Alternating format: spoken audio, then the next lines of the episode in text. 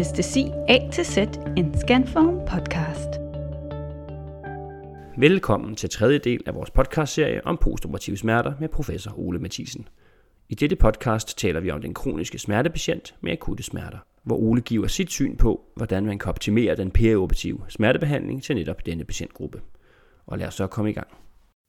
Nu nævnte du selv lige af flere omgange her i, det, i, i den sidste gennemgang, at vi havde patienter, som var insufficient behandlet smertemæssigt.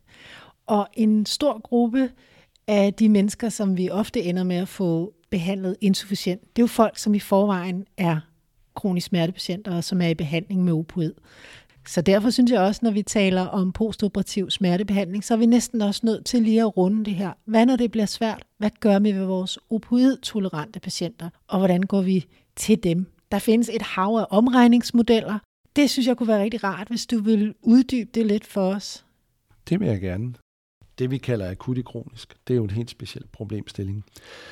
Når vi har den kroniske opioidbehandlede smertepatient som en kirurgisk patient, så er der nogle principper, der er alle er enige om. Man skal have det, man er vant til at få derhjemme, det er det ens basisbehandling.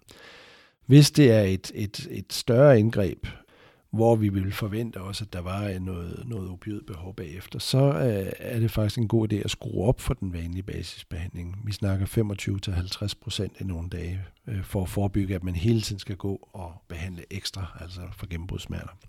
Derudover skal vi sikre, at den relevante non behandling er taget i brug øh, igennem hele forløbet. Hvis de kan tåle det, så er det det, vi snakkede om før. Det er pakken med Panodil, NSAID og glykokortikoid. Og specielt hos de her patienter kan det jo faktisk være relevant med et antihyperalgetikum. Hvis de får 30-40 mg morfin i døgnet derhjemme, så kan det faktisk også være relevant at overveje at give dem peroperativ ketamininfusion, øhm, fordi vi ved, at det reducerer opioidbehovet. Så øhm, skal man altid hos de her patienter overveje dels anestesin.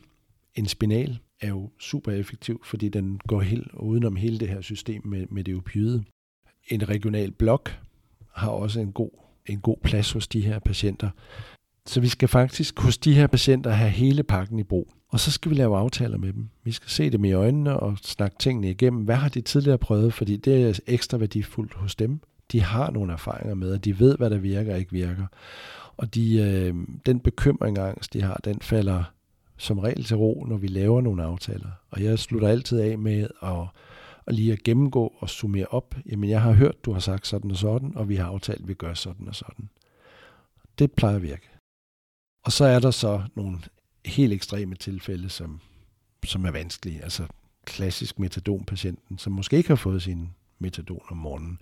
Og der er det arbejde op ad bakke. Altså vi, vi kan komme op og give gramdoser af morfin, før vi får indhentet den opioid plus den nye smerte. Om hensyn til omregning, når man skal regne om mellem de ja, her ja. forskellige opioider. Ja, hvad er det, man skal give som PN? Ja, ja. promedicin ja. har en omregner. Ja. Altså for nogle år siden lavede vi den her akut smerte-app, som nu desværre ikke er på markedet mere, da den skulle revideres. Øh, men i den lå en omregner, som vi faktisk lavede i samarbejde også, eller ProMedicin.dk øh, brugte omregneren i deres øh, online beregner. Og jeg kan se her, at de har været inde og revidere den, og, og lige har smidt den op her for, for nylig igen. Og det er, øh, det er et super redskab. Egentlig er det sådan, at de fleste opioider har en, en ekvipotens, og princippet er, at man omregner til morfin. Så hvis du får flere opioider, så går du ind i et schema, og så kan du omregne enten IV eller peroralt, og omregne til morfin. Og så ud fra det kan du så beregne, hvilken PN-dosis man skal have. Så princippet er, at lægge, det kan være plaster, fentanyl, det kan være oxycontin, man får, øh, måske lavdosis metadon. Og så går man ind og lægger det sammen, og hvad giver det så i døgndosis af morfin? Dividerer dette tal med 6, fordi morfin varer i 4 timer, og så har du den morfindosis, du skal bruge som PN. Så det er egentlig det, der er princippet, og det, det findes der en række online calculator, så den, som ProMedicin har, er, er rigtig god. Den kan jeg kun anbefale. Ole, jeg tror alle sammen, eller i hvert fald man har været i anestesien et stykke tid, har haft de her patienter, hvor man så laver en omregning, der hedder en PN-dosis på 40 eller 50 mg. Og det er de færreste sygeplejersker, i hvert fald på syngeafdelingerne, der har lyst til at give det. Men det er jo rigtigt, Tobias. Øh, og det er jo specielt øh, et problemstilling, vi møder ved tidligere misbrugere, som får relativt høj dosis metadon, så når vi omregner, så, jamen, så handler det virkelig om oral 100 mg eller 75 mg IV eller et eller andet i den stil, som, som, som vi rekommenderer, når vi står der. Og øh, der må vi jo bare måske gå foran med det gode eksempel og gå og lige og vise dem, at der ikke sker noget, når vi giver det. Men vi skal selvfølgelig være sikre i vores sag selv, fordi det er høje doser. Øh, som anestesilæger kan vi altid gå ind og, at behandle patienten, hvis de skulle få et respirationsproblem. Men min erfaring er, hos de rigtige patienter, så kan de faktisk tåle de der ting. Jeg sidder, når jeg lige har holdt en pause, så er det fordi, jeg tænkte på en patient, som jeg engang havde her, der var vi var oppe, som ikke havde fået sin metadon, og som vi, vi, vi nåede over 1000 mg. Altså jeg tror, vi var oppe på 1400 mg, før at smerten var sufficient behandlet øh, op, over på opvågningen. Så, så det er fint, at sygeplejerskerne ringer og siger, har du skrevet rigtigt, doktor? Skulle der ikke stå 7 mg, eller skulle der stå 70? Øh, men, men nogle gange kan det være ekstreme doser, vi skal ud i. Og lige det her, nu nævnte du lige det her med, at det, det typisk er noget, vi ser med de mennesker, som af en eller anden årsag har været ude i ekstremt forbrug. Og det betyder jo også, at vi faktisk i stigende grad ser patienter, som er i behandling med øh, naltrexon eller buprenorfin, altså er jo opioidreceptor antagonister. Og så har vi jo også et problem. Det har vi. Hvordan håndterer vi det? Jamen, hvis det er planlagt kirurgi, så bør man holde pause med sin naltrexonbehandling en uge inden. Ligesom at man ikke skal give naltrektion, hvis patienten ikke har været opioidfri en uge. Altså, for ellers så øh, fremkalder man abstinenser. Eller i hvert fald risiko for det. For buprenorfin, øh, hvis vi snakker lavdosis, ja, der, kan, der behøver vi ikke at seponere det. Der kan man behandle over og give dem ekstra, og så behandle efter effekt. Men naltrektion er lidt mere øh, uforudsigelig, og, og, og det, øh, det kan være et problem hos den akutte patient. Og der må vi jo så behandle til effekt. Så simpelthen bare give øget dosis af de opioider, vi vil bruge normalt? Altså, patienten har ondt. Og hvis, men, men her skal man jo så også lige tænke rundt og sige, men kan jeg give noget andet? Er, er, det, et blok, er det et blok, der skal til?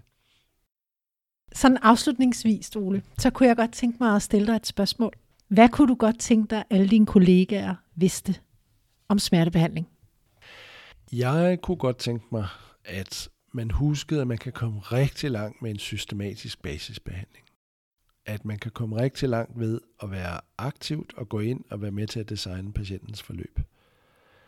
At man altid skal huske at give en døgndækkende non behandling, også til dem, der er i, der, hvor man anvender regional anestesi, og at kroniske smertepatienter, dem skal man være særlig omkring, både med aftaler, men også med døgndækkende behandling, og specielt deres PN-doser skal justeres. Men vi kan gøre en forskel. Det var god råd. Og så er vigtigst af alt, at selvom man er flaskedreng, så kan man stadig godt blive professor.